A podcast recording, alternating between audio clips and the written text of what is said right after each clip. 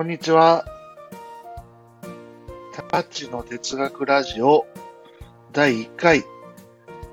仕切り直しということで始めさせてもらいたいと思います。哲学ラジオという名前なんですけども、第1回は仏教について話したいと思います。仏教の対処療法と根本療法というテーマでお届けしたいと思います。よろしくお願いします。さてですね、仏教っていうのはですね、まあ、いろいろイメージがあると思うんですよ。例えば、日本の仏教であったら、禅、瞑想ですね。禅であったり、念仏を唱えたり、あと、読経とか経を読むことですね。お経を読むことです。を唱えたり、あと信号を唱えたりとかですね、正代、まあ、大目を唱えたりとか、日本の仏教は特に唱えたりする系が多いんですけども、でもこれは実際、一つのきっかけなんですね、実は。きっかけっていうのは何かというとですね、修行の一部なんですけども、そうした念仏とか、読経とか、信言とか、正代とか、禅とか、そういったものはすべて、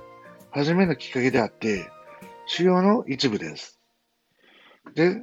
これが、僕が少し言いたいのは、こうしたものは、それ自身が目的ではないっていうことですね。つまり、こうした対処療法と僕が呼んでる念仏とか、まあ、正代とか、瞑想っていうのは、すべて方便なんです。のは何かっていうと、悟りに至る、この最短の距離を示すものですね。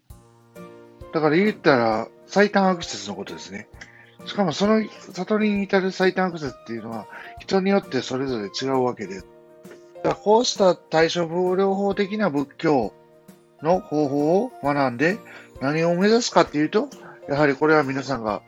まあ、少し仏教を学んだ人ならご存知だと思うんですけども、悟りというものです。これが仏教の求める根本療法っていう部分になると僕は考えています。悟りとは、実際は何事においても心の平安を保てる状態のことを指すんだと僕は思っています。そして、悟ることっていうのは心の平安につながることから、まあ、結局のところ、何事にもぶれないってことですね。あるいは感情っていうのは湧いてきて、そのまま感じることはあるんだけれども、その感情に振り回されないってことです。そうした、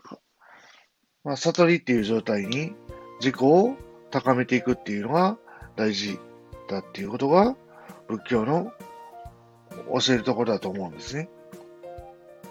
まあ、根本療法のことを古代のインドの人々は下脱と呼びました。ムクティかな。うん。この下脱っていうのは、まあ、そのものの意味では、輪廻の苦しい世界から、まあ、抜け出すことっていう意味なんですけども、実際のところは、えっ、と、まあ、死を意識としないからこそ死にとらわれないってことなんですね。だから、そうして死を意識しないことで下脱して初めて、まあ、この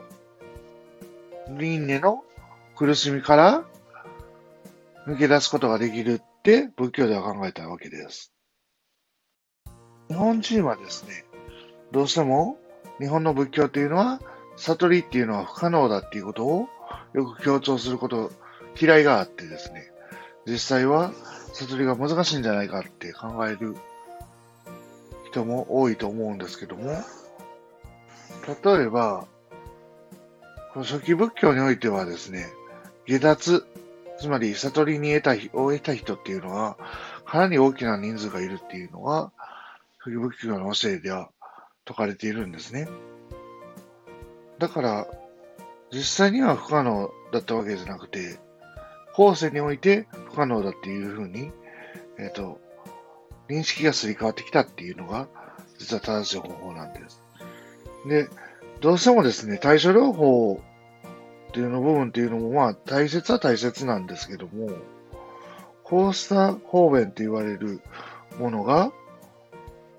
あったりすると、そこにとらわれて対立が起こったりとかですね、まあ、差別が起こったりとかですね、そうしたことが割と日本の歴史においてはあったんじゃないかなって思っています。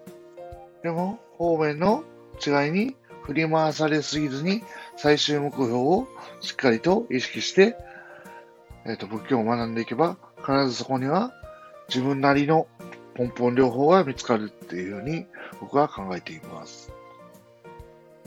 方面の部分ももちろん大切だけれども根本療法が最も大切っていうことを意識しつつ仏教を学んでいきましょう。高っちの哲学ラジオ第1回仏教における対処療法と根本療法についてを終えることにしたいと思います。最後まで聞いていただきありがとうございました。